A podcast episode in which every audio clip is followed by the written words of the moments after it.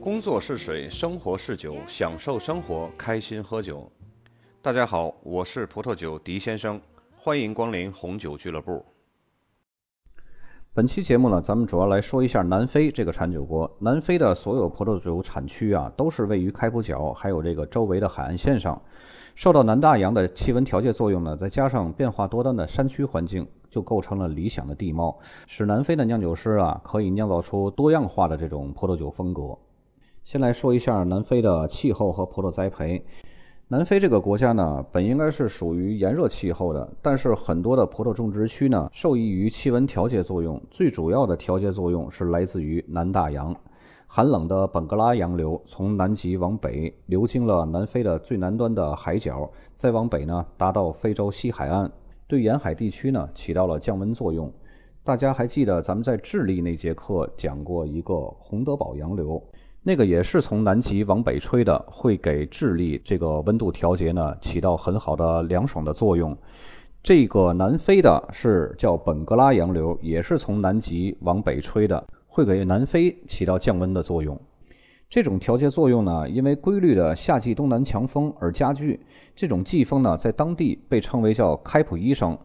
开普医生呢，可以将寒冷的洋流带来的这种冷空气啊，进一步吹向内陆，使某些个内陆地区的气温呢，可以再降几度。南非葡萄种植区的另一个决定性因素啊，是贯穿所有葡萄酒产区的主要山脉。这些山脉呢，提供了截然不同的海拔和朝向，以及不同类型的土壤，因此呢，形成了多样化的葡萄园微气候。咱们都知道，海拔呢，对葡萄园的气候条件呢，有着显著的影响。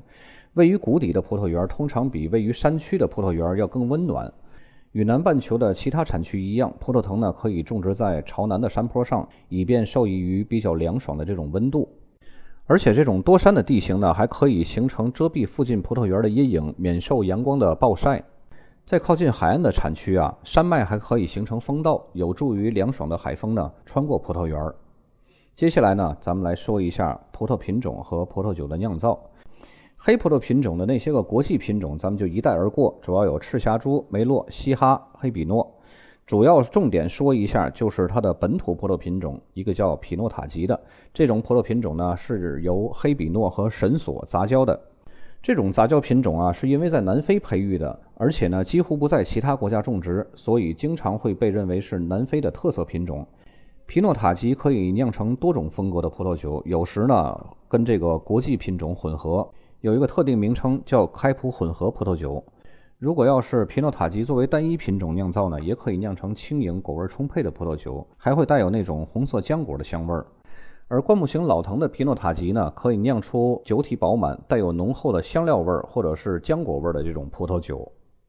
白葡萄品种首当其冲呢是白石南，这个是南非种植最多的品种了。虽然这个品种呢重要性呢已经开始有所下降了，但是如今的种植者啊对其可塑性善加利用，酿出大量的甜型或者是干型风格的葡萄酒。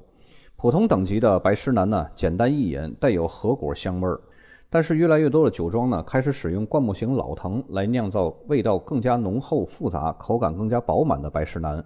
长相思在这儿也是得到广泛的种植，通常呢会有很典型的长相思自带的那种草本植物的特征。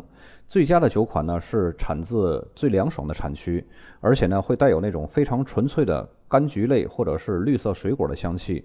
在气温比较高的产区呢，长相思必须得提早采收，以保留这些个香气和高酸度。霞多丽呢也可以酿出品质卓越的葡萄酒，尤其在比较凉爽的这种种植区。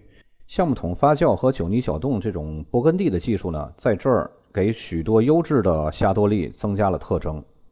在南非的产区呢，分为大区、地区和次区三个级别。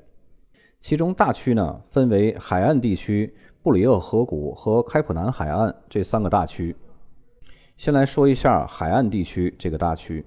在这个大区里边，斯坦林布什地区呢，冬季雨量充沛，而夏季呢很少过于炎热。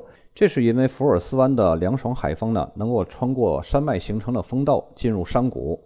斯坦林布什成功的最主要的因素呢，是在这种相对较小的地区，却有着多样性的海拔、朝向和土壤。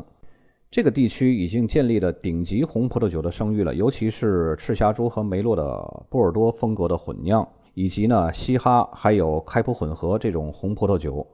更凉爽的产区呢，也可以酿造出高品质的长相思和霞多丽。在海岸产区呢，还有一个比较大的地区是帕尔，这个是位于斯坦林布什的北面。帕尔更偏向于内陆，受到海洋的调节作用呢会比较小。虽然比较凉爽的夜晚啊可以起到调节作用，但是夏季呢往往会比较炎热。跟斯坦林布什一样，多山的地形提供了多样性的海拔、朝向和土壤。种植有各种葡萄品种，比如说赤霞珠、西哈、皮诺塔吉这几种都是非常重要的黑葡萄品种。而白石南和霞多丽是这儿种的最多的白葡萄品种。接下来就是开普半岛地区。开普半岛地区呢有一个非常出名的次区是康斯坦迪亚，它呢拥有一些开普省最古老的葡萄园儿。这些个古老的葡萄园呢，都是位于桌山东侧。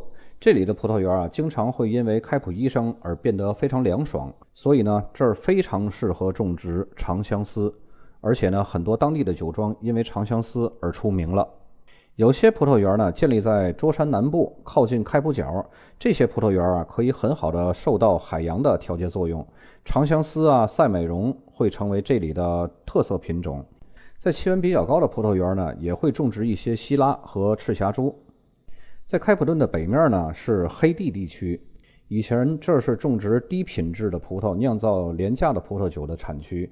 但是近些年来啊，这个地方呢大规模的改造了，现在也可以生产比较优质的葡萄酒。达灵地区呢，位于黑地的西南面，靠近海岸的位置呢，意味着能够享受于海风的这种气候调节。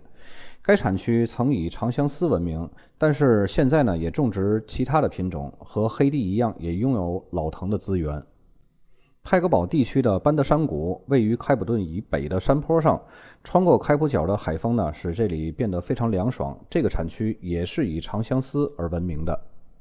说完了海岸产区这个大区呢，咱们接下来说第二个大区是布里厄河谷。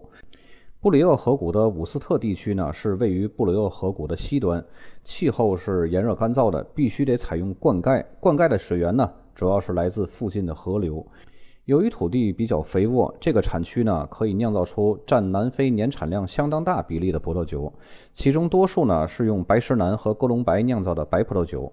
这些白葡萄酒啊，大多是用于蒸馏。伍斯特同时也是制作大批量的品牌红白葡萄酒的可靠原产地。在布里厄河谷里边有一个罗贝尔森子产区，是位于伍斯特的东面。罗贝尔森的气候呢，跟伍斯特是非常相似的，但是由于有吹进山谷的东南风，所以呢气候会稍微凉爽一些。大批量的品牌葡萄酒也是从这儿出的。第三个大区级的产区呢，就是开普南海岸。这个产区啊，受益于海风的影响，是一些最好的葡萄和酒款的固定来源。最负盛名的葡萄种植区呢，是沃克湾地区，其中呢包括最有名的天地山谷次区。这里呢一直是南非一些最好的霞多丽和黑比诺的产地。长相思、梅洛和西哈呢也是比较成功的。沃克湾的西北面呢是阿尔金地区，这里海拔是另外一种重要的调节因素。这个产区尤其以浓郁清新的长相思而闻名，黑比诺、霞多丽和西哈呢也逐渐崭露头角了。艾林次区呢是位于厄加勒斯角，这里是以出产带有强烈草本植物特征的长相思而尤负盛名的。南非这一篇章的学习重点呢，主要就是呃它的大区级、还有地区级、还有次区级这些个名称一定要记好了。然后它就比较重要的葡萄品种，一个是黑葡萄品种比比诺塔吉，一个呢是白石南和哥隆白。其实这几个记住了就可以了。南非这节就到这里，咱们下期再见。yesterday. That's my love.